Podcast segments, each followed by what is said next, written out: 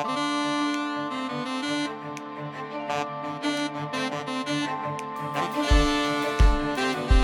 and welcome to the Kingdom of Thirst podcast. My name is Abigail Kelly. Today I'm with Maggie. Yes. Maggie, Maggie, who are you?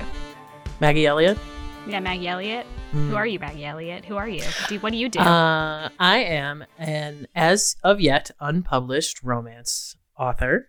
Uh, I but also- you're a, you're an award-winning, Oh, sorry. unpublished romance author. Correct. Squeeze me. I am a, an award-winning, multi-finalist, uh, award-winning romance author, uh, and I write uh, contemporary romance, rom-com. Uh, sometimes I dabble in areas I shouldn't, like fantasy and historical. uh, and uh, since none of them are published, I can tell you they're amazing. Uh, they are my- amazing. And my Can't- life can't confirm. before, yeah, thank you. Uh, my life before was uh, an actor, director, playwright, and I did a lot of sketch comedy and improv too. Comedian, of course. Of Comedian, course. yes. So Also I'm gonna comedy up the rom com world. Yeah. Um. Thank fuck. Maggie, we I'll need you, buddy. uh, it's so unfunny out here. Oh my god, it's so unfunny. Um, Maggie, you and I met through a series of um. You're about to say unfortunate events. uh, through a series of events, by which I mean through the ramp program, Yes. um, with the blighted RWA, um, Yes. which was such a such a wild ride for you and I and all of our compatriots and our Yes. cohort.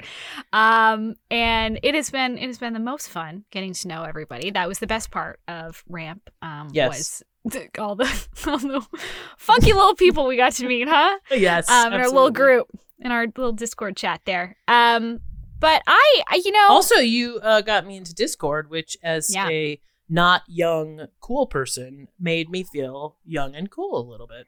look at that. I'm here for you, Maggie. So you hipped me up. What's amazing is I only barely knew how to use Discord.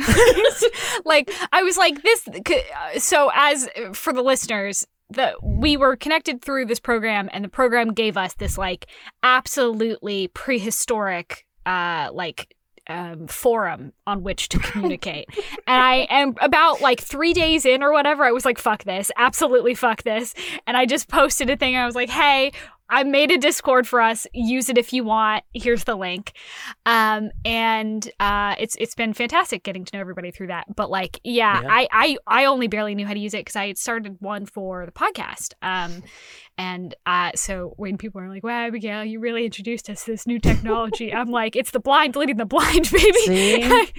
You could have gotten away with being like, I know, I'm like just so uh, tech forward, you guys. We would have. I totally believed it. like it has been there are so I have two Discord chats now. Um well actually I have three technically including the ramp one.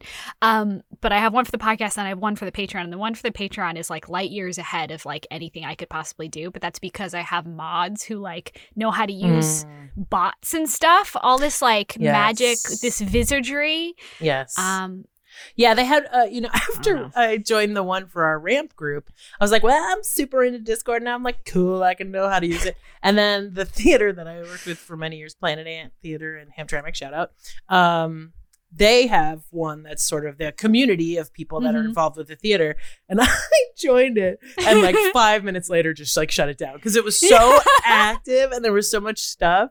And like our group is really just like you know, fifteen women it's it's chatting about basically writing. You know, just a te- it's just like a text group chat like that's Right. all we do It totally with, is. with channels and this one um, had like like videos and interactive shit. And I was like so intimidated. I just like left it. i have learned how to stream which is fun Nice. um because then i get to show people my beautiful face as i make terrible jokes um so you know I know. I I I had that streaming show I uh, I told you about, and Mhm. it was so fun. And then you know, I don't know. It was kind of like a like a um pandemic project where it was Yeah. like, well, I'm home, so I haven't really done anything with it.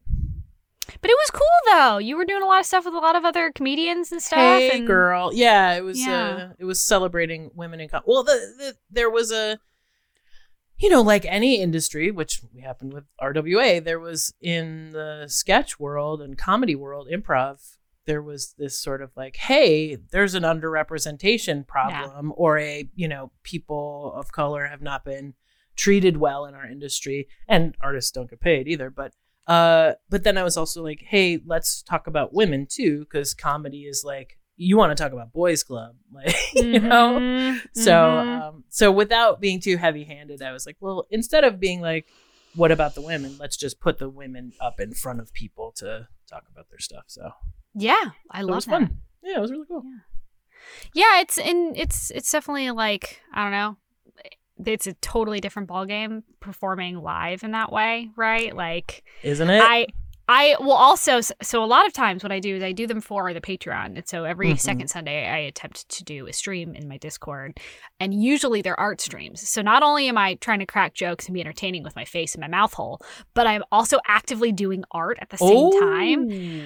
Whoa, it is quite something. I is- can't imagine. yeah, it is tough. It is tough. And also, everyone can see all of my mistakes and also see all the dumb things I do while I draw, which is like make weird faces and sing to myself and go, mm, don't like that shape.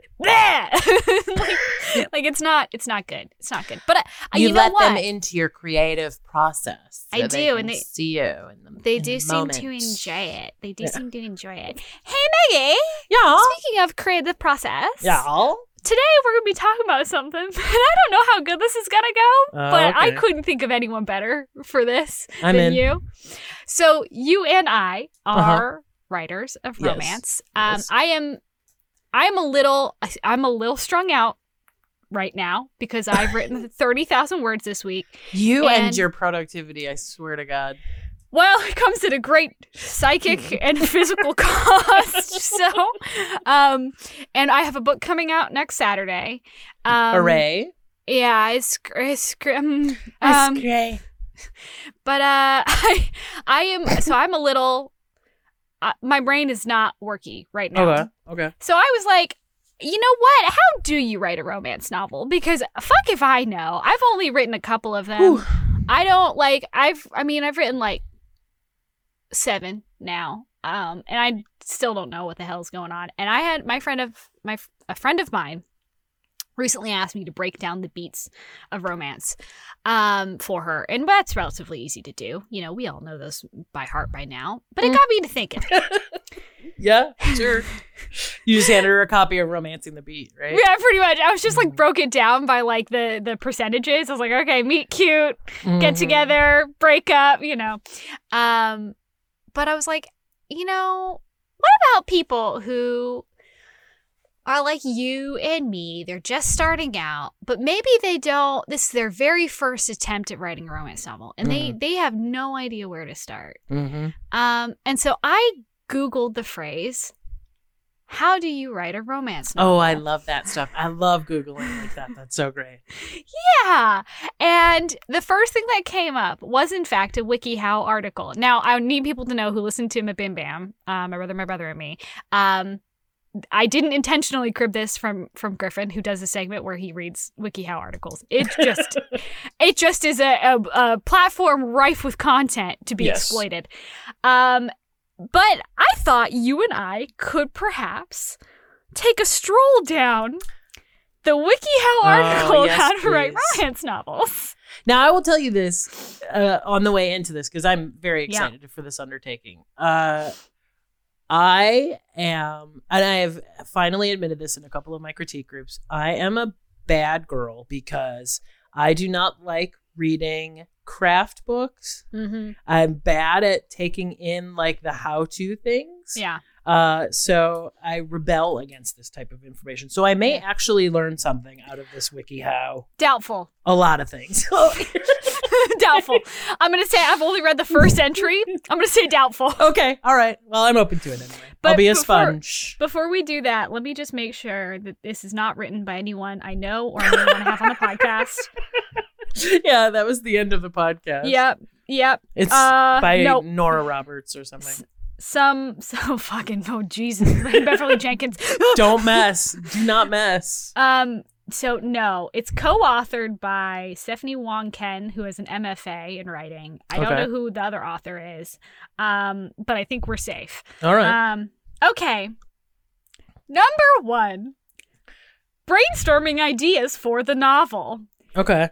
All and I'm so sad you can't see the illustrations here, but y'all, if you want to if you want to pull this up on your phone, y'all at home and you want to read along with us to see, I encourage you to do so cuz they All are right. pretty choice. I haven't seen it, but I want to imagine that there's definitely like a thought bubble with a person sitting at a table with a pad of paper. I wish it's these two very clearly traced figures Okay. sitting on a bench.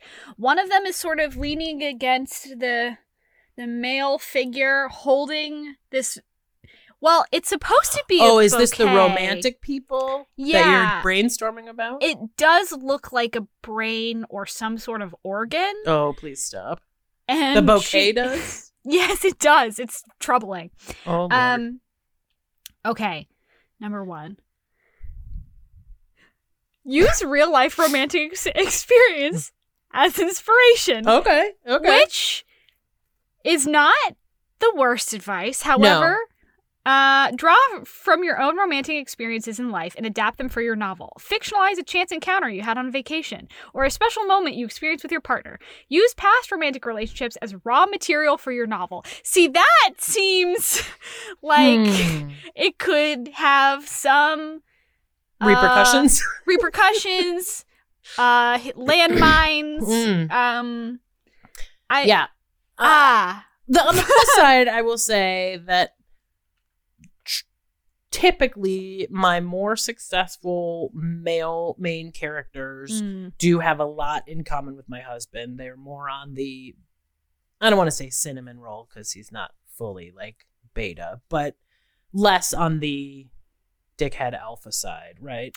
well, there's difference between like I think But I'm not like, yeah. here's exactly how we met and our inspiration for like real characters is like Yeah. different from from what they're suggesting here which is for example you may take a passionate but doomed relationship in your past and change around real life names to fictionalize it so basically just do the entire just take the whole thing They also Um, left out the part where you make it not doomed because we do need a happily ever after there.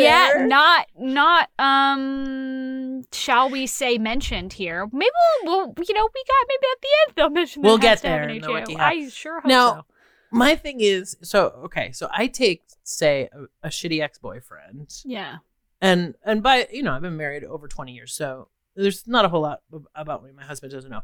So I rewrite this this doomed relationship with a Yeah. fake name, mm-hmm. and then make it happily ever after. Like if my spouse reads my book, which my husband never does, so it'll be fine. But if he did, wouldn't that wouldn't you be weirded out by your partner being like, "This is my fanfic fanfic of my own own life." love life"? Uh, yeah, I wouldn't be super enthused about that, but as somebody on the opposite end of the spectrum who is like a single person, uh, who i you know has attempted to date while also being a romance author and hosts a romance podcast. Anybody Oh, can listen to them say the blighted things that they do say, um, for free on the internet. Um, I will say that it is already a tough sell. so maybe I don't know. At that rate, why not? Oh, I'm Uh, very curious about that, but I don't want to get too far from our, our uh, Yeah. instruction. But I will have follow up questions. Yes, Not that I'm fair. the host, but I do. Oh, feel free. I'm, I'm not. I'm barely driving this thing. I'm driving with my knees right now. Maggie.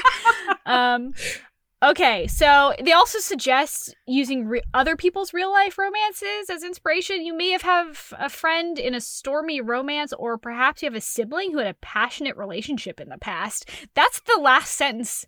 You may have had a sibling who had a passionate relationship in the past. Hey, hey, hey! I don't think. Hey, it's real. hey, sis, remember that guy that you used to break up with all the time and get back together? How was the sex? Can you describe? Can you talk about how he was in the sack? Was he like selfish Like, he- or giving? Like, or was like, was it like really kinky, or just like pretty Yeah. vanilla, or like, did you do anything outdoors? did you ever do it on a balcony?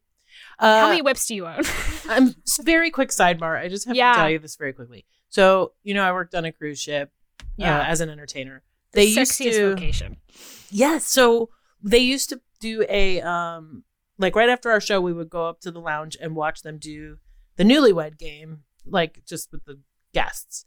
Mhm. And every single time they would be like, Where's the craziest place you ever made whoopee? And like they didn't, I don't even think they meant to say it. This was only a day or two into the cruise, but it would always come out like a balcony. And you knew nine times out of 10, even if they were like, But not here. It was like, Yes, here. You did on, Yes, on the balcony here. when you got on the ship.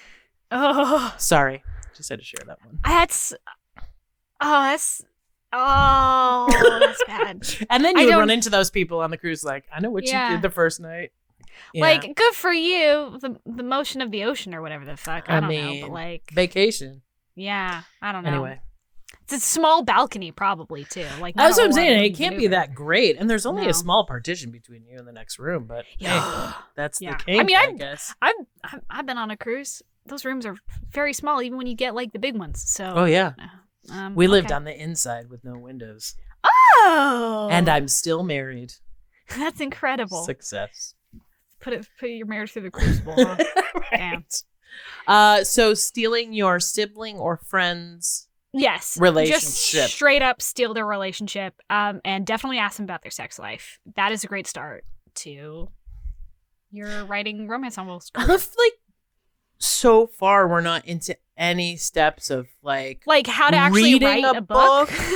like don't you read first or like Yeah. like the genre? So it's funny you should say that because the next number two is use romantic movies or television shows as inspiration. But none of these are like read it until you understand how No. the flow is or None of this is, first of all, you need to actually know how to write something. Yes. Have you ever that. written anything? So, well, don't you think that this is kind of for like somebody who like watched a doc or read an article that was like romance writers make a ton of money, and so then they were like, yeah. how to write a romance novel. I keep getting advertised these um, Also, you're YouTube being videos that are like, um, yes, you are. I keep getting advertised these YouTube videos that are like, here's how to put up like a um, a thirty page uh book on KDP in a week, and you know make money off of it. And I'm just like, no. Well, that's what kills me. Is like I think I started my first book when I was on maternity leave with my son, and he's eight now, and I don't have anything out. No, I could have. I you know I- Yeah. I, could have um, published, but I'm tr- s- silly enough trying to do this traditional thing. So you know, there's these articles like you could be an author tomorrow. You could, you know what? Operative word there being you could. You could be. you could be. It didn't say good. anyone anyone could be actually my um goodness. so let's see what does it say So use You- movies and and Ah. books as your inspiration. Is that where you left off? Well yes you can also reference romantic movies or tv shows that you enjoy watching make your own version of a romantic movie that you like reimagine a romance yeah reimagine a romance on a tv show with characters that you create or in a different setting um as a side note at the bottom there a bullet point a sub a sub bullet is you can also use romantic books and songs. Um, how is that not the I'm upset. first? like, how is that? That is incredible. Also, I love this idea that like you're just you're encouraging them to write fan fiction, which is a fantastic way to get your sea legs under you and to like learn Sure. how to write stuff and like Absolutely. join a community and really like that's that's what I did. But like, uh this you know this reminds me so there's a lot of um, right now there's been a trend of it comes and goes but right now we're in the thick of another wave a trend of beauty and the beast retellings okay. and so i've read like four or five in the past couple of months and every single one of them has had a critical flaw okay. and that is that they are not none of them are based on like the beauty and the beast the larger trope and fairy tale they're retellings of the, The Disney show? movie. Oh, the movie. yeah, the Disney movie.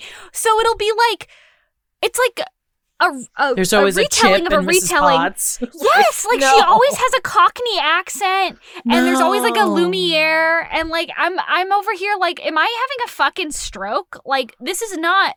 You realize that the Beauty and the Beast Disney movie was a retelling of a like of an actual, and you are I'm so it's anyway, I feel like I was losing my fucking mind because they're not they're not good. If you do that, it's not good. Well, yeah. Why is she Cockney? Never explained. It's set in fucking Chicago, and his housekeeper has a Cockney accent. All right.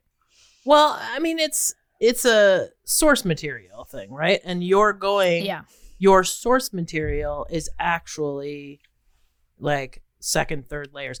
This is Yeah. like finally my opportunity to make use of, and I won't do it for anywhere nearly as long as he would. But my husband's dissertation was Mhm. uh, something called the fluid text. And if he told you, it would be like an hour, and I love him Mhm. for it. But uh, really, the idea is just where's the source material, and then this Mhm. final piece that you Yeah. see. So his was guys in Dallas, but that's the same as this. It's like Yeah. uh, the source material is the original fairy tale, Mm-hmm. and they're going from a third or fourth generation. You know, But and they're going from like a cartoon shout for out John kids, by the way. which is good. It's a good movie, but it's also like to translate that then all the way from that point, which is a translation of a translation of a translation, Yeah, then made for children, and then you're translating it back into being a romance novel written for adults.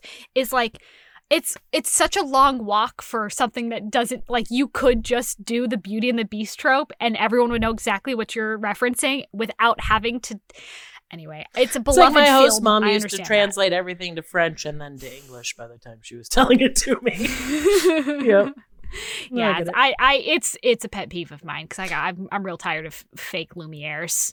There's only one true Lumiere. But all the originality of that telling is in these extra characters that they created, right? Yes, exactly. So you're just sandbagging on somebody else's thing. Like Yeah, if you took the original and created your own equivalent of these characters, what would that Yes. look like? That's the creativity.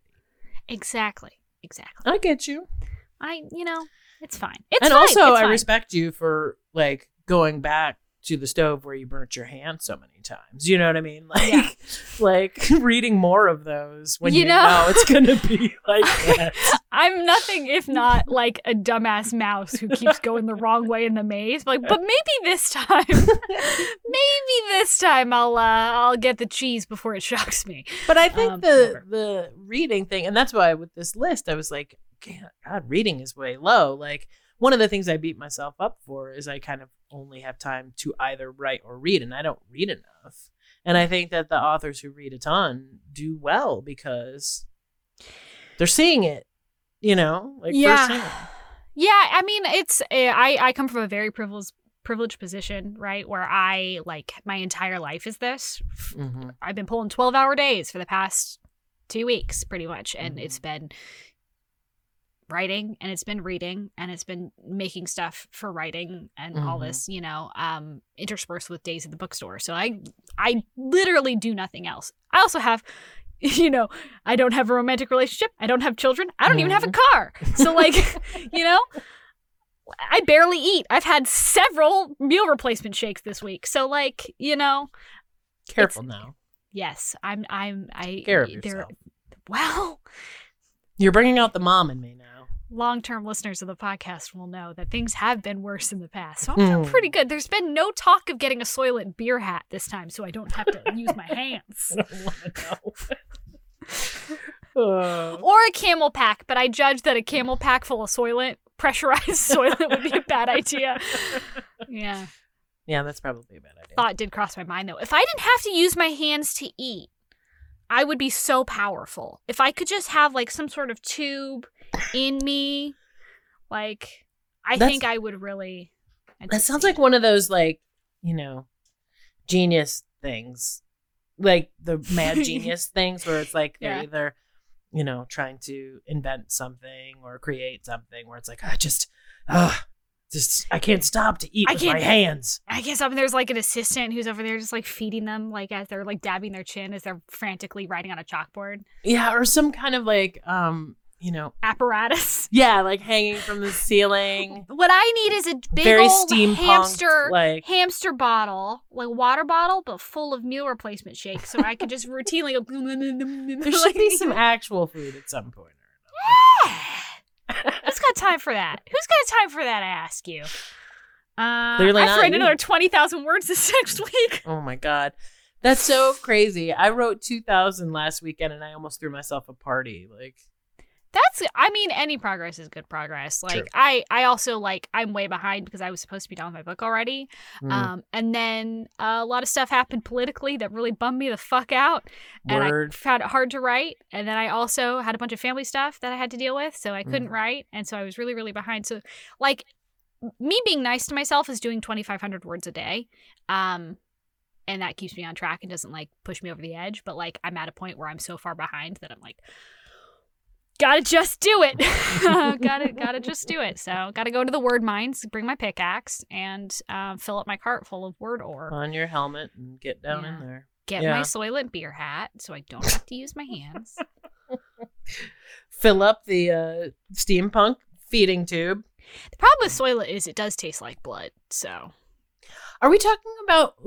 I don't think I know Soylent because I keep thinking you're talking about Soylent Green, which is no people. soylent soylent the actual meal meal replacement shake um it- Why would you name something that if Soylent know. Green exists? I think because it's A is made out of soy and also B it's instant PR, right? Like you think you like soy, but they do pretty well actually. They're like the biggest name in um, meal replacement shakes. Well, they need to go to uh, step one of our How to Write a Romance novel and fucking brainstorm more names with soy in them. Like, there's got to be a million options other than Soylent. I'm I sorry, think- I'm I'm probably of a certain age where it's like Soylent Green was so Oh jarring no! that it's Literally everybody I've ever mentioned it to has been like, "Why would they do that?" I I'm mean, like, Soylent "I Green is people. soy green is people, or it's soy."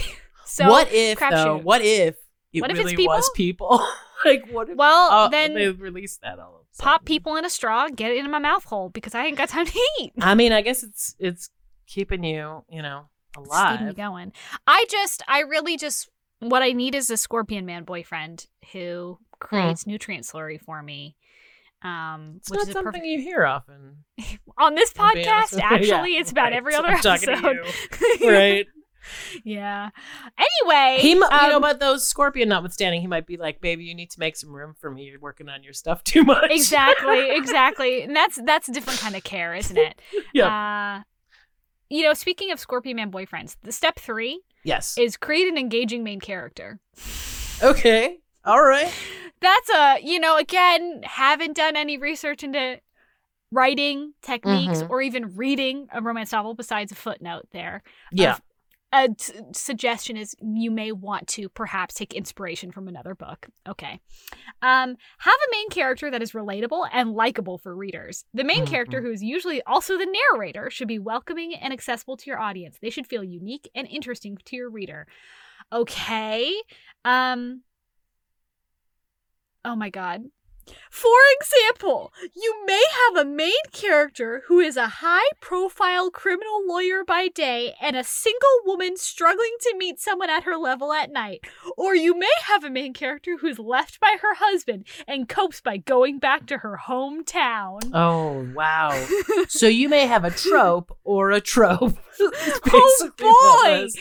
Oh boy. I'll tell you what though, I I have stopped lamenting tropes because my yeah. award-winning book, Lark Lake Lodge, is the tropiest piece of tropedom that anyone ever troped. People love tropes. People love tropes. People who don't people who It's a comfy blanket they wrap themselves in that is I- familiar.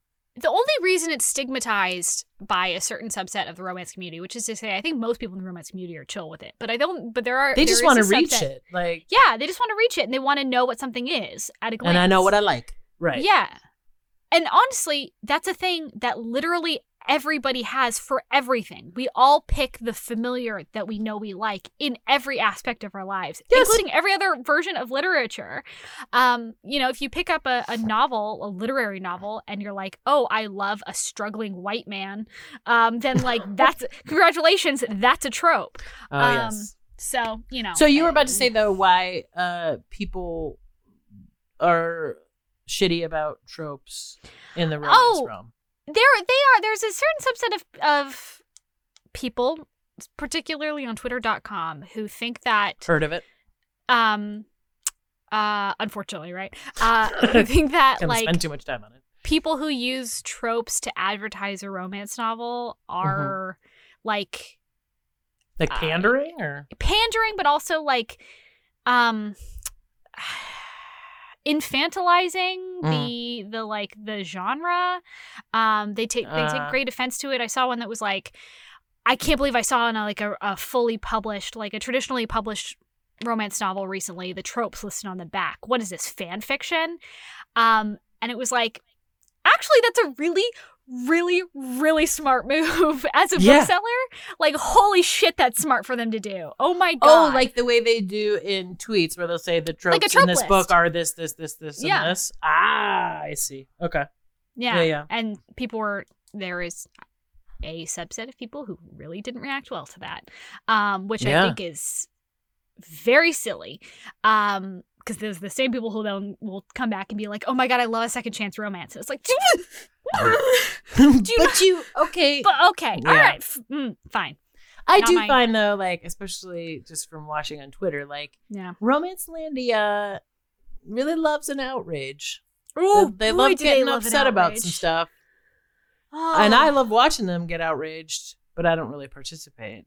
I have no desire to participate. I don't want to turn the ISR on my direction. Thank you very much. No. and plus, I'm such a greenhorn. But my my other thing is that really frustrates me is the vague tweeting Mhm. about stuff that they all know about that I haven't figured out yet. Because then you got to get all you know murder she Mhm. wrote and figure out what the fuck is going on. That's how I feel about TikTok, where I like see things. All of a sudden, all these authors will start making statements and stuff on on Twitter or Instagram, and I'm like, and they're like, you know, and we've seen that people on you know these videos were making threats and stuff, and it's just like, what the fuck happened? really. Wait, yeah, hold, whoa, whoa, whoa, what?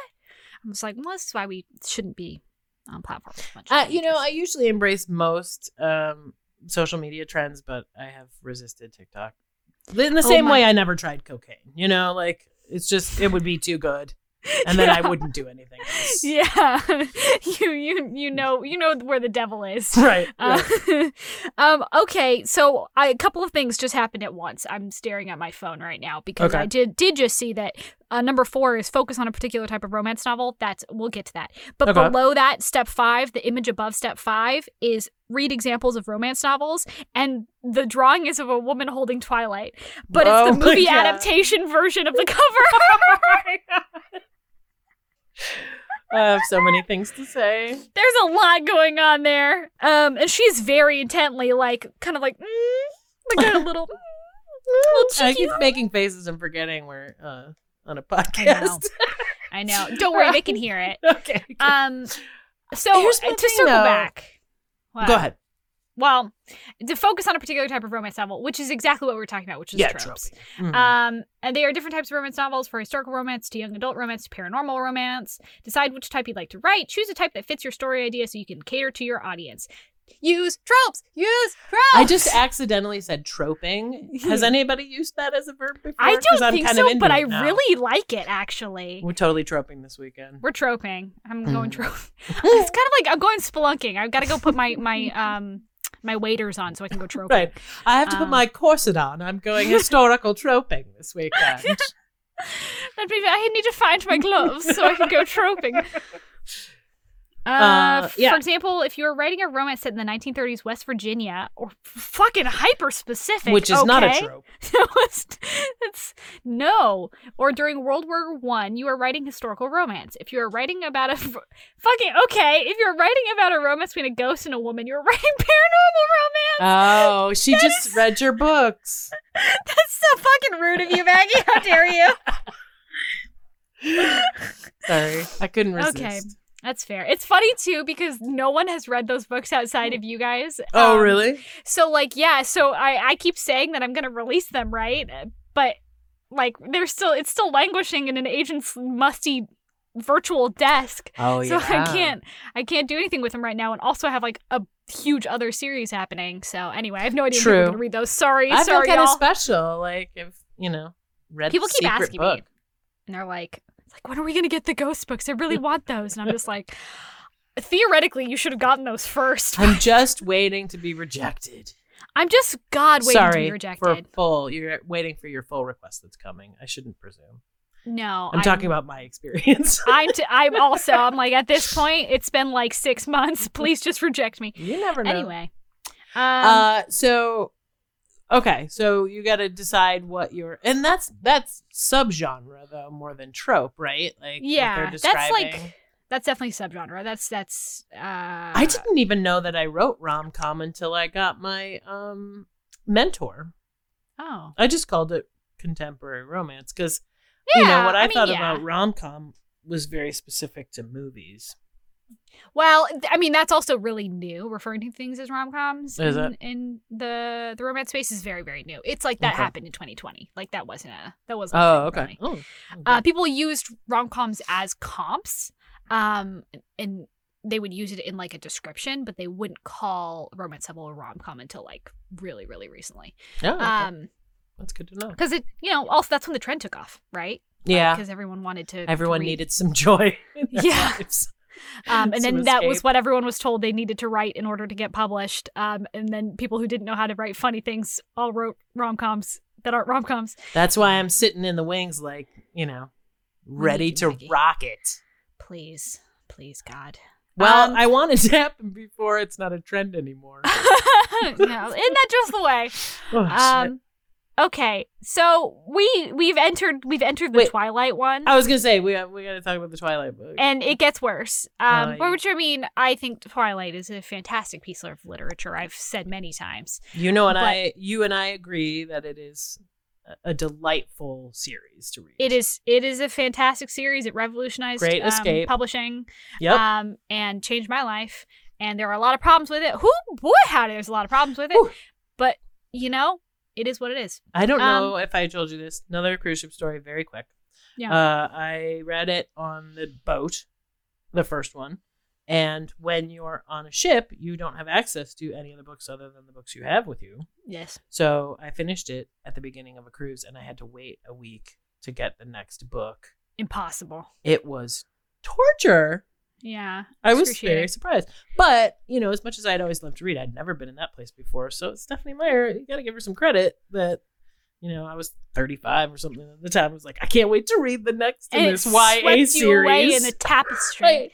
And then I Yeah. stayed up all night the day I bought it reading the know, Yeah, the my one. first my first book all nighter I ever pulled was was for for Twilight. Was I it? was was for the second to last book. I got it as a birthday present. when I turned th- uh, thirteen. Oh, God. and um yeah make you feel good maggie uh, and um i i got it at 8 p.m and i promptly sequestered myself in my bedroom and then i walked out of my bedroom at 8 a.m Oh and i was like you check the clock on the microwave. And i was like oh and i remember i remember also i i pulled an almost an all-nighter reading the second one which is obviously when spoilers edward leaves Mm, bella. Um mm. and i had i was so devastated i i was so betrayed i was so heartbroken Ugh. that he left her in the woods and i put my book down i was sobbing and i paced around my bedroom at probably like 2 a.m paced around my bedroom furiously tears coursing down my face Oh my and was like how could you do this How to her and then that whole like October, November, Oh, December, or whatever. So Oh. hard. God, to this day, I don't think anything hits as hard as that. That, That was oh, just turn brilliant. each page. Yep. So so good. Yep. Anyway, but listen, you should read more things than Twilight if you're going to write a romance novel. And here are the things you shouldn't read that are listed here. um, so. Read examples of romance novels. Get a better sense of the genre by reading romance novels, which should have been step one, but we're not going to talk about that anymore. It should have been step like 0.5. It should have been, step like, zero. Years I like before romance you decided novels. to do this. Yeah. Yeah. Um. Uh. F- get a better sense of the genre by reading romance novels that are considered successful and well done. Go to your local library or bookstore and pick up a few romance novels, such as Outlander by Diana Gabaldon. Come on. I mean, I read it. It's great. It's good. It's only the first one really counts as a romance novel, I would say. Agreed. Um. Uh, Fifty Shades of Grey by E.L. James. KK. So they're Really- going like wide uh release, like popular. This person has no idea what romance novels are, so they have just decided that they are going with ones that are famous. that people already Um, know. Yeah, I am really fucking galled by the fact that Fifty Shades is before Twilight, considering Fifty Shades is fucking fan fiction of Twilight. Twilight should get first slot. Yeah, you can't you can't put the knockoff before the original. I fucking hate I hate that. Uh, at least they spelled Stephenie Meyer's name right, which Well, is a feat in and of itself. Um, She Uh, M Y E R S. uh, no, they always spell Stephenie wrong. Her it's spelled Oh. with three e's. Oh, okay. Uh, she doesn't have an A in her name because she's named after uh, her grandfather because they wanted to name their son Oh, like Stephen, Steven. But Oh, they didn't have a boy. They had a girl. I really got deep into the Stephenie Meyer. Bookseller. um, no, that's that's from me obsessively reading her not- blog when I was thirteen. oh, I love it. Um, Off Campus by Amy Jo Cousins. I don't. I haven't. I don't know it. And then the last one, The Notebook by Nicholas Sparks. Okay, first of all, if Nicholas Sparks knew he was on that list, he would internally combust. Hilarious, but also deeply wrong. Not a romance novel. So Because, I mean, is that a happy ending? no, I mean they. She has terrible dementia, and then they die. And dies. Yeah.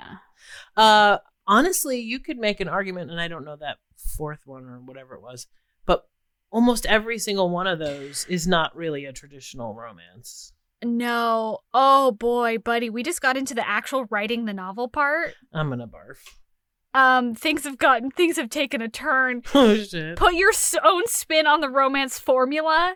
Always a bad start. No. In romance, there's a tried and true formula: girl meets boy, girl loses boy, girl gets boy. This is very gendered. I don't enjoy this. yeah. Um, to make your romance novel stand out, put your own spin or approach on the formula so your story feels fresh and engaging. You may have the girl meet a girl or boy meet a boy, which would fit in the Ooh, queer no one's ever done that before. Yeah, queer romance genre. I like that it's just like people meet people. That is romance. People meet people. Good to know that it's been this simple the whole time, and I've just been overthinking it. Um, or you may have the girl meet a boy in another universe or time period. So wait. Oh my god. So so the idea of being successful at this is take you know the traditional stuff but you should be an LGBTQ writer or fantasy author. I guess that that's really fresh and spicy. Um, no, uh, uh, well, here's the sub bullet here I don't is know. You could also have the girl be of a certain race or background that clashes with the boy she falls for, Not if you or- don't know anything about that race or background. or the girl could be from a family that does not get along with the boy's family. No one's so ever Romeo and Juliet. Jesus. Which isn't a romance, really. It's a tragedy. Oh my god, Still. that is a that. Listen, don't listen to anything from that particular step. You Oh my god, that stuff is terrible. that I mean, like, has you know, so many fucking landmines in it. I it's I not can't. my jam, but like, how about write an outline or, you know, How about like think I- through what the story you want to tell is. holy crap? I mean, again, Decide this on a started off with telling me to write fan fiction, so I don't know. Fuck Um, me. Have a strong setting is number two. Um, it's oh. two people sitting in a park, the most average-looking park I've ever is seen. Is the so- drawing, is the art? Yeah. Mm. Yeah. Uh, setting is a key element in a successful romance novel. Setting should be front and center throughout the story. It should dictate how the characters speak, how they interact, and how they see the world of the story. Thanks for describing what a setting is. Right. Um, why? For example, you may set the novel in modern day Savannah, Georgia, where the characters are su- have southern accents and the heat is unbearable in the summer. Or you may Oh set the novel in a naval vessel in the ocean, where the characters are nauseous from seasickness and bad weather. Did she get paid for this article? I'm certain they did. Oh. Oh, so this one is really something because the it has trying to do this. The woe is me uh, forearm to the forehead. Yeah, forearm to the forehead, but leaning against what looks like a wall. Um, they're both kind of. It's that like shot where two people are on opposite sides of a wall, and they're like putting their foreheads against it, unknowingly, like touching through the wall. Oh, okay. Except where like normally you see the wall between them, they are holding hands there. So I don't actually know what this. That's how you pose put your own spin on it. That's true. Oh my god. Maggie, you're right. I didn't read carefully enough. Or maybe that's Um, the ghost and the woman. Yes. Uh, create a central conflict. Re- romance readers love a detailed major conflict as opposed to just n- nothing, I guess. as an empty white room where nothing happens. Like- yeah. I there's okay, we're going to blow past that because I mean, here's The- thing: conflict is the thing that I have studied for years and still don't understand. So just be like, have a conflict. It's Yeah, like, it's- fuck you, that's man. basically it. It's have a conflict. In the examples are high stakes criminal case or a budding romance with her next door neighbor or character's main character's illness gets in the way. Also, the main character is always written in this article as being a woman, yes. um, because romance novels are for women exclusively, don't you know? oh, absolutely. And must have women all the time, every time. Um, so wait, so budding romance with next door neighbor is a conflict? Yeah, I thought the let's conflict see. would be the thing that keeps that romance Oh, from. Hold on, I misread that. Or is the whole thing It's because the sentence doesn't make any sense. Ah, For example, you may have a central conflict where the main character has to choose between a high stakes criminal case ah, and her budding romance with her next door neighbor. that is a conflict. that you know it, it just sucks when sometimes you have to choose between your neighbor and your criminal case. It is tough. I, I've had that hard. problem, and uh, now, I chose now- the case. Maggie, we get into step four, which Oh, is consider shit. including sex scenes. Um, Okay, all right. I'm considering it. I am too. I I uh, usually opt for it. Yeah, you know, I've I've heard tell that I've written a couple of sex scenes in my day. um, I don't remember, but I assume. It is a sort of a fever dream state when you write a sex dream, I think, or It's- sex I- scene. It is, you know, it is. it. I wish it didn't feel like the worst work, but it does. Every time I like sit down to write a sex scene, I'm always just like, "Fuck, okay." See, for me, what's Okay. worse is the going back and editing it. Oh, I why love did I that write part. that? I'm. I love that part because then I can be like, "Oh yes, now here's all the detail, and here's all this stuff." But as I'm writing it, I'm just like, "And then he put the thing in there. I don't know. You know what happens? Now, It was wet. I don't under. How many times can I say it was wet? the one that I feel strongest about was actually uh, our critique group that uh, Mhm. you weren't there for last time. Was the first time I turned in a spicy scene, and ah, I'm uh, mad I missed it. what's great about it, and the, I think the reason why I felt good about it is the the main character. She's a comedian. She's an improviser, Yeah. and she's like in this really um sort of mischievous comedy mode. And the Mhm. guy really, I mean, they both want to get down, but she just keeps doing bits like through the whole thing. And he's like, "Come on. I just want to fuck. Can we just do it?" And she's like, "Okay, but just one more, one more, you know." and so like uh so that i think is fun but you know you I have mean, to kind of make it your own you do. or, eh, you or do. interesting to the characters I when know you're people- considering whether or not to put sex scenes when you're considering book. it, because as this states, not all romance novels need to have sex scenes, and that is No. true. that is true Um, that is very true. Um, We if you a- decide to include a sex scene in your novel, make them emotional and vivid. okay oh, I've got vivid for you. I can give you vivid.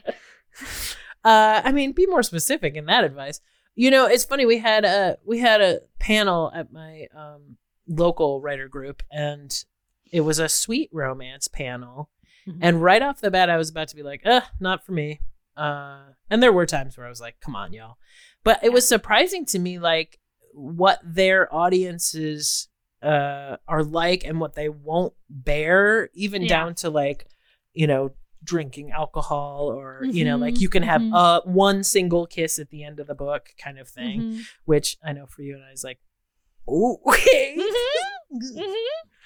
because i'm literally like rereading uh the uh, one i'm working on right now and it's totally uh this is too soon right they're they're doing it way too soon Hey Maggie. so if anyone's wondering, I'm writing book two right now. I'm almost done with book two Okay. in the new Protectorate books. Um, and um, the first chapter has a sex scene. yes So well because as a reader that's you know part of what i'm there for I mean, like, I'm not even the. I, I'm solidly in like the exact middle of the the spectrum of people who like love like really raunchy stuff in their books and all this stuff, and people Mhm. who don't want any. I'm right in the middle. I'm very very Same. average. Um, but I also am just like I don't know.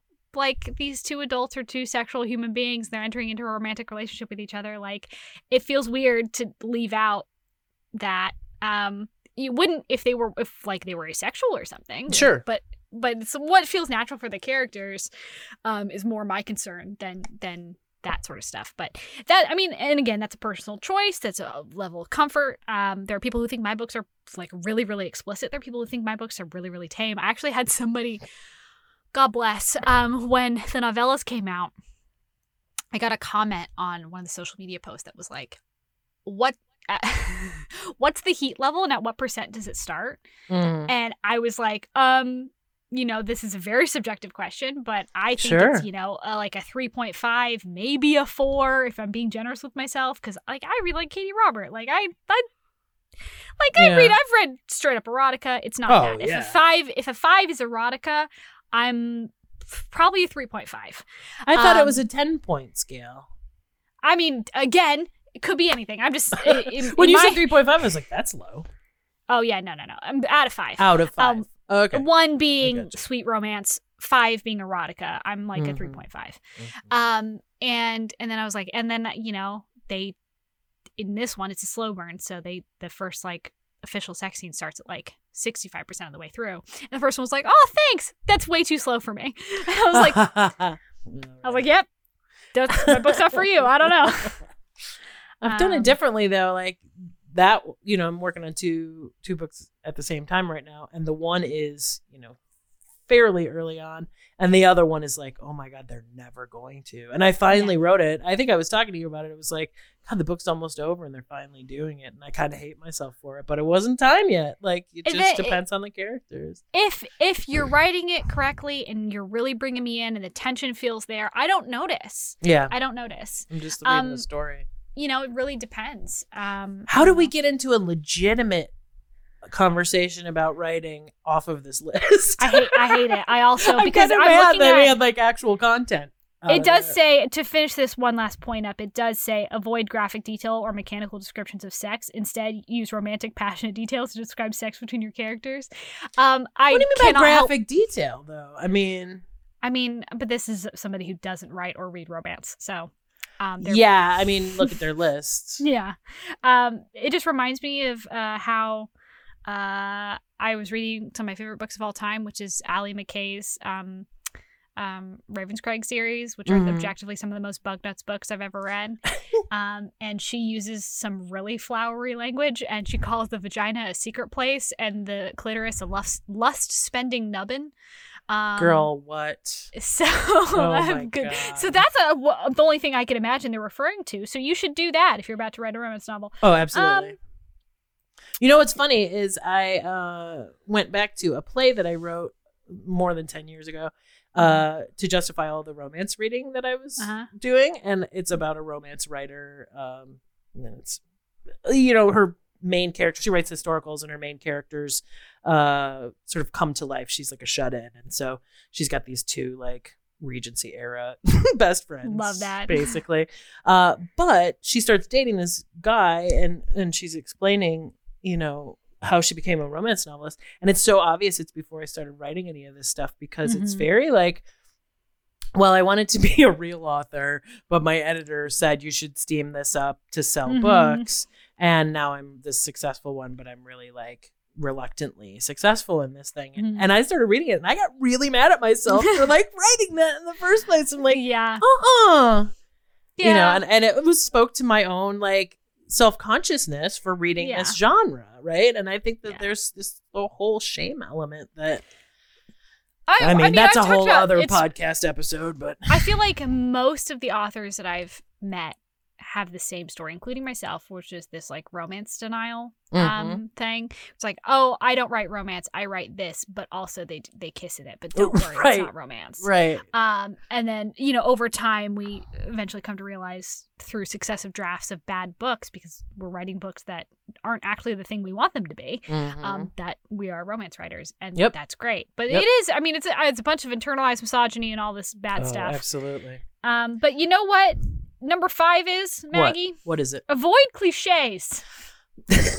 all right Okay, so I'm I mean, gonna always say good that, that negates pretty much everything that they've said up until now, because Fair. everything they've said has been the biggest cliche. fair Um, they did say boy meets girl. Uh, well girl meets what you sh- boy that's they Oh, you're turned right. it on its ear oh, you fuck, you're right, Maggie. You're correct. They did say girl, girl meets boy. yep Wow, Yep. I'm so ignorant. Um, This is really though like this this whole article is straight from the archives of I'm writing something about romance from the outside for the masses, right? they're they're talking like yeah i mean definitely but they're they're they're going granular with it they're not they're they're not even saying like avoid cliches as in like tropes they're saying avoid cliches on the sentence level the example here is What? Rather than write he was tall dark and handsome you may write he was a he, I don't want to hear it. What? he was good looking in a stylish professor kind of way That's Thank you for that. good writing Uh, oh my Uh, goodness. Okay, step six. Wrap up the novel with a satisfying ending. Of course, it does show two people in wedding regalia. Well, that's, um, that's the only ending. Yeah, it's true. Um, I'm surprised that there's no. Uh, well, you know what? It's only from the from the chest up, so she could be pregnant. I assume she's pregnant, Yeah, um, absolutely. and that his schlongus is hanging down to his knees. oh yeah. um, so no uh, short a good a good romance novel will end on a variation of happily ever after. At least we got that. Hey, we got that in the bucket, Maggie. Uh, no, they need to tweak that sentence. Not a good romance novel. All romance novels have Give a happily ever after, happily for now. An ending that Period. is satisfying and happy. Ultimately, your readers want to see you, your main character get lo- the love that they want. Wow, that's quite a sentence. Ultimately, your character. Fuck me. Say Ultimately, your readers want to see your main character get the love they want. Again, this is really limited to also like one character, which also deeply implies this person has maybe read one romance novel their entire life. Like, And it was out multiple later. POVs is like the very very common. Yeah. So this is a very strange. Anyway, you are only supposed to care about one character here, Yeah. um, not their love interest or anything. No. Um, for example, maybe your main character and her love interest finally get together. Well, fuck me. I hope so. perhaps that sounds like the book I'm writing. Oh God! Or perhaps your main character recovers from her illness long enough to see her love interest one last time. That's not a happily Oh, That's ever not after. a happily ever after. That's Ghost, is what that is. Fuck me. Polishing your novel is Oh, step shit. one of the. Uh, read your novel out loud. Fuck. Okay. I mean, yeah, step two: show the novel to others for feedback. Good luck. depends on Um, who they are. Uh, you can also join a reading group or start your own writing group uh, with uh, friends so you can workshop your novel. Be open to constructive criticism. Mm. hmm Uh, doesn't tell you how to give criticism or how to take it. No, Just says be open to it. Okay. or what you're looking for, Yeah. or who Revise you should meet with. I mean, what about like look for writer, ex, you know, established writing groups in your area, or you know, Oh my God. Revise Network. the novel. Sub bullet. After you revise the novel, you may consider sending it out to publishers so it can be read by a wider audience. Mm, that's why you Hey! send things out. That's where you send things to publishers. I just want someone to read it. Uh, okay. Well, then we get to the Q and A section. Well, wait. So where's the part of like send it to you know like research uh, agents and publishers? nope, Send, send it it out to to, contests and every agent you could think of. Send collect it to publisher. uh, rejections Maggie, this is why we like their. Pokemon. Cry to yourself. Write this is why again. we've been failures. We didn't read this WikiHow article. Okay, you should just send it to publishers. You don't Yeah. query. Um. Okay. Is it okay to make unusual couples? That was one of the questions. The answer was absolutely. You want to be original in your writing it. Mixing things up can help your book stand out from other romance novels. What is that? Define unusual. Like, Define mixing it is it up. like a woman in a paperclip? Like, yeah, I mean, like, I tell me you've never read a ro- romance novel in your life without telling me you've never read a romance novel. in your life. honestly. um, where should I send my work once it is written in order for it to get published? That's a good question because the end of that WikiHow article was trash. Um, send it to a literary agent. Yes. Why? Oh, the example they're using is Harry Potter. Okay. Um, Mm. how do I write a lesbian relationship from a straight person's perspective? Woof. Wait, I don't understand. Why would you want to do that? Just Wait, how do I write a lesbian romance From from a a, s- straight person's perspective? Who's straight? I Are they saying they're the straight and they want to write a yeah, lesbian romance? I think. Okay. Read one Yeah, first of all, or read one. How do I get a literary agent? Okay. I I, also I would like to know. right. How do I stop my writing from going nowhere? That's a hey, that's rough. That's a, It's a rough question. question. Yeah. Um, the answer was outline your story. Come on. I don't know how I would answer that. I mean, so I as a fine. they're not Yeah. exactly wrong, but still. is it better to self-publish or to send your writing to a publisher? Well, don't send your writing to a publisher. Moving on. Well, it depends how much Um, time you've got. It depends on how much time you got. Depends on what your what resources you have. It depends on a lot of things. Yeah. Um, can there be more than one love interest in a romance novel? Yeah. Yes. but also s- sort of no. Eh, depends. Well, I mean, I guess, are you talking about like a set of side characters? Are you talking about I think they're talking triangle? love triangle. That's what I was feeling. Yeah. I mean, it's There can love be. triangle. People people tend to if you don't do it really really right, people tend Oh, to really yeah. pissed off about that. Or shall we talk about a, you know, Are we talking uh, poly? Because that's a different that's what I'm talking about. Are we talking about male, male, female, or what are we talking about here? Yeah, what was what, what, what were we talking about? I just read a, a novel about um a human woman who gets shrunk down to pixie size and she joins a pixie hive of dudes who um want to make her their queen and then everyone bones each other. It's awesome. Nice. Yeah. My uh my mentor writes a uh, reverse harem series. Yeah. Where a woman's with a bunch of bank robbers and it's spice at Rooney. I like bet it. it is. Yeah, it's real good. Um can I write a romance novel without lovemaking even if it's for adults? Say that one again. Can I write a romance novel without lovemaking even if it's for adults?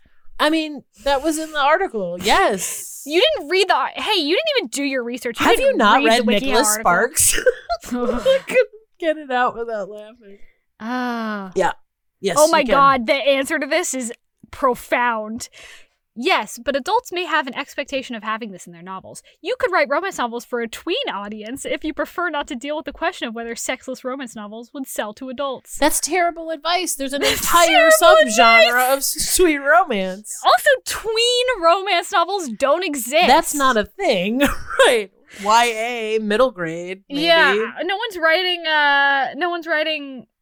I- Even middle grade, you shouldn't really be like. There's a. I did a tricky. I did a workshop or a, a like a conference thing I work with youth arts or creative youth development. Uh, and there was a whole it was a whole grant funded thing about doing programs for tweens. And one of the Mhm. first things that came out of it was they don't like being called tweens. no. I was like, No, number don't. one. Number one, this genre. I'm really just looking for reasons to to bash at this point. Yeah, that's fair.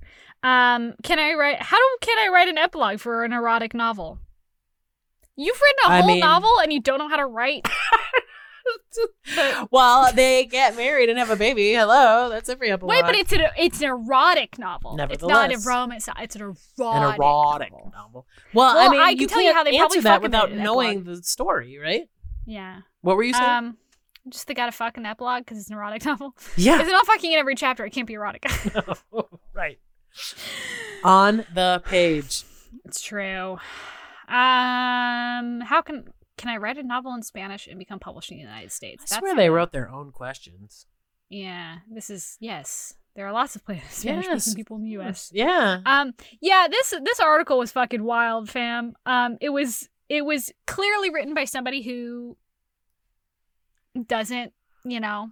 Well, do you think, like- romance novels? I don't need to. So you know, you know how it is as a, an author. Then you're automatically like, now I'm digging deep into the character that is the person who wrote this article, and it's like, do they get a series of leads? Like, I don't know how WikiHow works, but it's like, oh, well, I can either write this one about like how to write a romance novel, or um, you know, what are the best ways to stop mosquito bites from itching, you know, or what like they have a list of things that they can Yeah. write, and one of them was that. And it's like, all right, well, this week I'm I'm researching like how to write a romance novel, not very deeply, and then I'm gonna write an article about it. You know, Yeah. Yeah. I mean, that's probably what happened. This person has an MFA with creative writing from Portland University. So, um, well, that's know. more that's more uh, legit, uh, you know, writing degrees than got. I have. My Uh, BFA in acting really isn't uh, covering. Yeah, I've only, you know, I've only read several hundred romance novels, so I don't know anything about it. That was like quite a roller coaster. I think we managed it pretty good though, huh? I think so too. Debunking the advice on how to write a romance most novel. most Well- of the advice. Like, was there anything you think was left off? Well, I think like honestly, ninety percent of that could have been covered with read romance novels. Honestly, read romance just novels. read just read it. an enormous amount of romance novels. Read Yeah. every kind of romance novel that like interests you, and then read the ones that don't interest you, and see what's going on. Like read romance novels that are coming out right now. yes. Read your favorites. Take a take a highlighter to your favorites. Find out what works, what doesn't. From the sentence level to the broader like beat level to the characters, what do you love about it? Really internally dissect why you care about this novel and the characters and their relationship Mhm. and then apply that to whatever you're doing. Like that is I I can't think of a better way to become better at this than that. It's certainly not watch a movie. Mm-mm. No. And if that, you know, that book that you love, uh, you know, look at that author. Do they have a lot of other books? Read a bunch of their Yeah. other books. Do people who read that author recommend other authors that are similar? Then you Mhm. not only find out about your, you know, potential voice, but also like what your subgenre is probably going to be, right? So Yeah. if you if you read this paranormal romance and you think it's fucking amazing, then you read like 10 more, Yeah. you know? Yeah. And then you're like, oh, I'm gonna write that. You take yourself to school. That's what you got to do. There no Yeah. one can teach you how to do this from a classroom, really. Like Yeah. what even if you get a degree in writing, all they're doing is telling you what to read. Um and telling you that turn in something that you wrote. Okay, great. Like y- you can also do that at home if you're going to be a romance writer. Like you got to take yourself to school. Um and you're going to be bad at it for probably a long time just like any other Yeah. skill that you're learning. Uh, I don't think that it is something that you can just sit down and do dry, you know. Mm. You gotta you gotta get wet first. You gotta lube it up first before you sit down and do Never that put business. it in dry. Yep. No. Uh, Uh, Well, that's Bad- the bad that's choice. the interesting thing about this um, entire area of literature, um, because and you know you're more familiar with the book world than I am, but um, it's very much a uh, what is that kind of system where you can just work hard and get ahead. It's a you know uh, it's like bootstraps. yeah it's it's very much a um you know fan driven sort of thing i mean there's Yeah. plenty of people who come to it as you know lawyers really Mhm. or a um, lot of lawyers in romance. a lot of lawyers uh, mfas or whatever but really Yeah. the thing that that really pushes people into it is a love of reading it so that you can be a stay-at-home mom who loves to read it has read so much that she's digested enough of understanding of structure and character Mhm. and whatever and write one and put it out and and you know do all right you know Yeah. And it takes all stripes. Like it's not, you know you, just have to want to do it yeah, you you just have to really want to do it and you have to identify what your goals are for being a romance author. Like Mm-hmm. not everyone wants to be, you know, traditionally published, not everyone wants to be self-published, not everyone wants to be famous. Some people just want to put out stuff that like their friends will read. You know, like or maybe you really really like this tiny little niche and you want to do that and you don't really care if other people read it, right? Yeah. Like or maybe you get an erotic thrill out of putting out really filthy stuff. Like Mhm. hell yeah more power to you um like you have to identify what you want what you like then you have to study what you like and study the industry that you are interested in getting into extensively Mhm. and then you have to practice and practice and practice and practice and hopefully get people around you like find a community that will give you straight talk and will tell you when something is working when something's not and give you good advice. Um and then just do it. And Yeah. that's kind of it. Like Yeah. and for know- a lot of people i think that step of finding people is very challenging and it, and it was oh yeah. it was an interesting turn for me because you know I was in theater forever, and then I started writing romance in my 40s, and then um, you know had to seek out this entirely new community, Yeah. right, and start over. Um, and then once I got into it, I realized, oh, authors are different people from theater people, right? oh yes we are maggie From I mean, not everybody is like uh, introverted, but no typically you go Yeah. from the people who hug each other all the time and need to be in Yeah. front of people and seen to uh, you can see Please me. don't look at that's me. What, that's what I was like. You can see me. Um, so it was a it was a real like culture shock. Yeah. Uh, and it took a while. Uh, now I have people, but you have to be pretty intentional about Yeah. building, you know, yourself into critique groups and and general writing groups and and making writing friends and stuff like that. You have to make friends. Like you have to make friends. If you want to be in any way successful, you have to make friends. Mhm. I, I really don't have like it sucks. I, I don't want to call it networking because I, I think it's that implies a certain like coldness to it. But Mhm. genuinely, you do need, you do need to find your people and you do need to ma- find friends. Yeah. Um. There's kind of you can't do this in a vacuum as much as you would love to because Yeah. The authors who can do things in a vacuum are usually traditionally published authors who have people doing the make friends thing for you. They are publicists. They are marketing people. They are they are doing the make friends part. Mhm. Um, and so the author doesn't have to, or they have like PAs who help them build communities online and stuff like that. Um, if you were doing it anyway yourself, and even if you are a traditionally published author nowadays, um, if you, unless you are immediately raking in the big bucks, you're gonna have to do all that yourself anyway. So you you need to make friends, um, and that is really really hard. I wish I wish it wasn't like that because I know there are a lot of people who really really really struggle with that, and they feel like Mhm. failures when they can't connect or you know they can't find their people or whatever.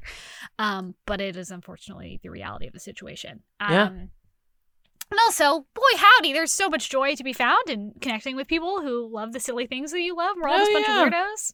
You know, slide into those DMs, man. Yeah. Like, I guarantee you, the person's going to be happy to talk to you. Well, uh, like our constant running bit, uh, calling out Scribner. Yeah. I always Yeah. have you to go up to for that. Yeah. Oh God, Scribner, you piece of shit. uh yeah it's it, it's amazing now having people because uh, that was the other big uh, adjustment for me is like if i write a play i can sit with the people watching it and watch them watch it which is creepy but it is Yeah. what it is and you know if they're laughing or you know crying or whatever i know how they're Yeah. doing it but you can't do that when someone's reading your book it's no. really creepy then uh Yeah, no. so then you get you know critique groups or whatever uh it's so fulfilling to me to get that reaction um from people that have read it. Yeah. because otherwise you're like like you said you're in a vacuum you're writing this stuff.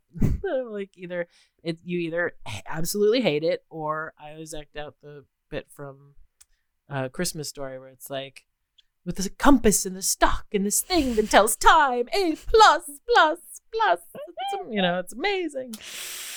But you tell yourself that and nobody else reads it Yeah, and I think there is also a tendency to like if you are going to do the traditional published route, you are going to experience a tremendous amount of mental strain. oh yeah Um, you are going to experience a, an ungodly amount of rejection Yep. and heartbreak, Yep. and it's going to suck. And if you don't have a support network around you who Yep. really understands what, what's going on and can help build you back up when you have those really low moments, the toll it can take on you is profound, and it may just thoroughly kick you out of writing altogether. Yep. Um, that is a huge risk. I mean, I remember the years where I was getting, you know, I I counted them up, and I I've gotten almost, I've gotten over a hundred rejections in my Mhm. my tenure um and I'm, for most of that time i was not part of a writing community really Mhm. um i was part of a writers group in san francisco but i was the only one who actually was trying to get published um so like when i would talk about querying they would all just kind of stare at me wide-eyed right like Mhm. um so i it was incredibly isolating and i really struggled and it felt terrible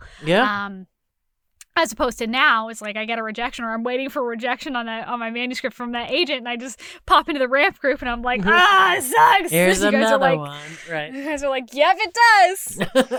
the thing that I, you know, uh, not that like the rejections are easy by any means, but for me, with you know, 25 years of uh, being rejected as an actor for yeah, the way you look or the way you speak or you know Mhm, yourself as mhm. a person, yeah, like if you don't like my writing, that's fine. like, yeah. That's cool. totally. Thanks. Thanks for being so nice It's to me. Not just like, oh no, not you. You know. Yeah, So it's a little bit easier, but it still sucks.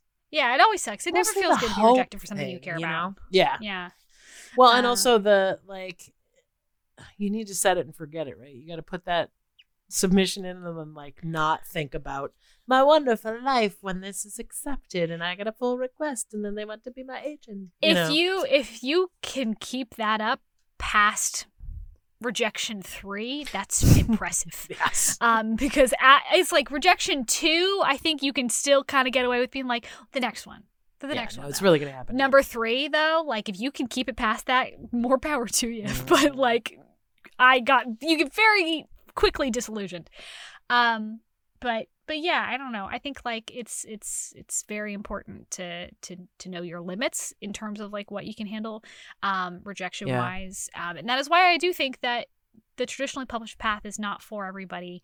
Um, because I I think the option now is you can self publish. Mhm. Um, and no, you may not meet a lot of success there. Statistically speaking, you probably won't. Mhm. But it may be better for your mental health to have some readers and to be able to do your own thing than deal with the constant grinding rejection and maybe Yeah. never finding any success at all ever from trying to be traditionally published Yeah. like like I said, it all goes back to identifying your goals Yeah. um, and what you can handle. Um, because I do think there is a tendency to like, I don't know, th- the writing community loves to talk about how you know you should disregard your mental health to do these things because everyone Mm-mm. does, and so you're not special. Um, don't you know that J.K. Rowling got 50 rejections on Harry Potter? I Oh don't give my a shit god. Great. cool.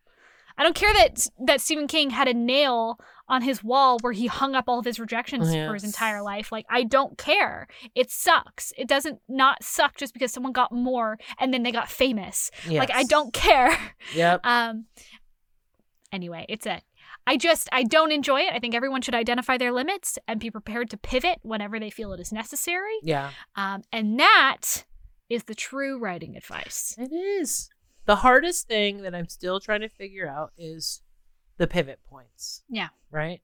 I asked someone who was a speaker at one of our group meetings about, she said, Oh, I wrote, you know, 14 books before I finally landed one with an agent. Right. And I'm Mhm. like, How did you know on one through 13 when to shelve it and move on to the next Yeah. book? Right. Yeah. Or how do you know when you're trying to go traditional where it's like, okay, this isn't the route. I I gotta switch and, and publish some of my own stuff. Like when do you know to make these moves? And I guess you just I guess you just out. gotta you gotta figure out what's right for you. I mean, me personally, like one of the reasons I just finally decided to self publish was because I was just like, you know what, I gotta put, put food on my table. Like I can either keep doing this for free, or I can hope somebody wants it now, and I Yeah. did, and luckily people do. But it's also like, I don't know, I don't have another career to fall back on here. Like I decided to devote my entire life to this. And a lot of the people who can s- afford to sit down and write 14 books before they get traditionally published finally are people who have full careers outside of it.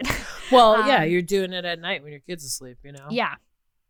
It's not I wouldn't I not to diminish that. I think that's a that is a No. perfectly viable route. But it is just a different goal. It's a different resource management. Like it- is totally different. And again, like it all goes back to identifying what you can do and what you want. Yep. Um and Yep. not everyone is in the same place. So No. I'm getting impatient, but I'm still I'm still querying. Yeah, and I mean, you're also writing in a genre that does best, I think, in the traditionally published I space. think so. Um, like when you decide to write, you know, paranormal romance in my sticky little pool, you come talk to me. We can you can do really well with you know being self-published. But like, Yeah. because there's a huge community of people who inhale self-published fantasy, for instance, right? Mm-hmm. Um, but rom-coms are a little bit different. Mhm. So you know. Yeah, and then if it's not traditionally published, how am I supposed to get my movie made out of it?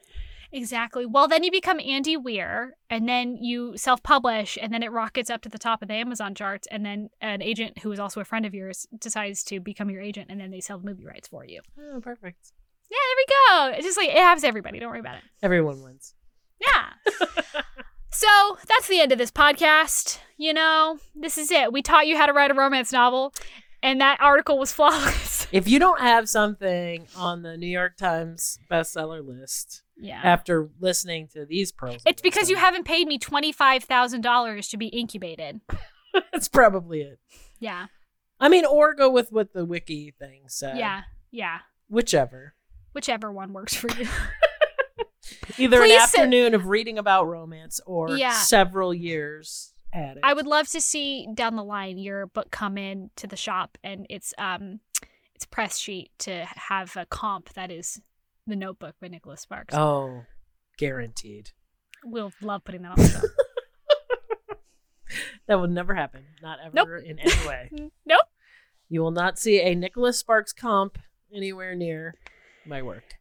But Mm. probably because I have happy endings. Yeah, probably, probably. And I proudly uh, proclaim that I write romance Yeah, as opposed yeah, to fighting being categorized as that. yeah. Well, you know, we should be ashamed, but True. conversation. True. That's a different episode.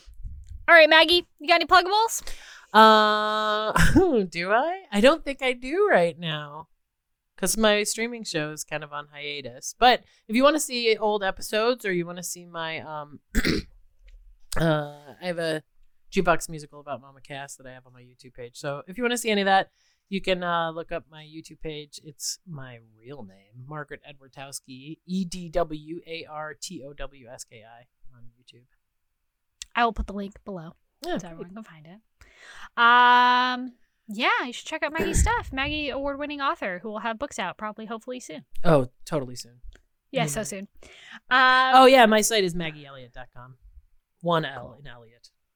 That will be. You really didn't want to make it easy for anybody anyway, did you, Well, there was another Maggie Elliott with two L's that had like one book, so bitch? I know. Wow, that's like Abigail Kelly, the the famous opera singer who took all of my website. Where else? Yeah. buddy. How dare she? Uh, how dare she be a fabulous She's soprano? got a lot of nerve. That's why I'm Abigail K. Kelly. Um, it's funny because people like see my website or see my uh, Twitter handle, which is Abigail K. Kelly, and then weirdly people have started like using my middle initial when like like for my author stuff. They're like, so I read this book by Abigail K. Kelly, and I was like, that is nowhere Mm-mm. on any of them. but thank you. I get like okay. it's Um, a thing now. Yeah, it's a thing, I guess. Uh, it stands for Kingdom of Thirst. Uh, nice. yeah. Um, okay. I have something. So this is coming out next week. So I have stuff happening. I have a book coming out on the 6th. I also, on the 6th, which is going to be this Saturday in your time, um, have a streaming event happening. Anybody can go to it. It's going to be on Discord. Uh, it's going to be in the KOT Discord, which you can find the link. Um, it's going to be, it's always in the description, but you can also find it on my Twitter. It's the pinned tweet. Um, so I'm going to be doing some really fun stuff. We're going to be doing an AMA about the series. A bunch of people have started joining the Discord already to like, you know, participate. Um, it's going to be fun. You're going to see my face. I'm going to do something very silly. As a hint, it's going to be in my kitchen. Um, Mm. and we're going to see how that goes. um, Cooking with Kingdom. Oh boy, howdy, it's gonna be wild. Uh, whew, gotta clean my kitchen. Uh, I have two roommates. That's not always an easy task. Um, and yeah, I got a book out. It's the one, the big one, Yay. big Consort's Glory. It's doing it. And uh, get it in your hands. Uh, there's also I don't know, That's right? Like I don't said. know. I- Yes, yes. Sure. There is hand there there is hand holding. There is holding of other things as well in this book. it's not a sweet Um, romance. No. Uh yeah. His penis is blue, in case you're wondering. Moving on. um, Spoiler. Wow. Spoiler, his penis is blue, but the rest of him is regular color. No, all of him's blue. I Um, was gonna say that, you need to see a doctor. um, it's okay, she's a healer. She'll, Yeah. she'll, yeah, she'll figure it out. Um, it's no, it's like a mood ring. It's dark purple right now. Oh god. No. Um all right. I i don't know. I've got also i'm doing so on the the patreon today um in listener time there's going to be um so maggie one of the reasons i've been so sleep deprived lately is because i'm insane and i decided to make um free paper doll kits for everybody of my characters. Oh my god. so you can get those right now for free. You can just download them and print them out, and you can make a little Teddy, and you can make a little Margot, and they've got like a whole bunch of different outfits that I've drawn, and they've got like shoes and the, what they hold in their pockets. They got their cell phones, and one has a stick of salami. Um, Go to bed, girl. I literally have been like drawing in my bed, like on my iPad. Too bad. like, Take a sleep aid and sleep for a day. I'm gonna as soon as the book's out, Maggie, I'm gonna nap so fucking hard. Mhm. It's gonna be classified as a coma. I ain't talking a nap. I'm talking about, you know, like when they people go to space and they put them in that like sleep state. Stasis. Yeah, yeah, that's what you need. Yeah. Stasis. Yeah, I need someone to hit me with a bat. Yeah. I'm All too right, far away, well. or I'd drive over there. Yeah. Well. Yeah, my friends will. My friends are very close to. like I got people here. to lamp me. Yeah, I got I got people who who are gonna hunt me down if I don't take a break after the book comes out. Um, but yeah, so do that. Join the join the party. It's at two p.m. PST on Saturday the sixth in the KOT Discord. All the links. Book comes out same day. Um, it's a Saturday. It's a bad day to release a book, but I didn't think about it, so there we are. Um, and and that's it. I hope you like the book. Um, we're doing a Kingdom of oh, good gracious, oh my God, my brain is so fried. Seriously, Cosmic Glory episode next bad. week. so it's yeah. um, that's it. So uh, thank you for listening to the podcast. Thanks Maggie for being on. It's Thanks for having me. It's been so fun. All right. See you next week. Bye. Kingdom of Thirst is a member of the Frolic Podcast Network. Find all of our episodes and tons of new podcasts to listen to at frolic.media slash podcasts.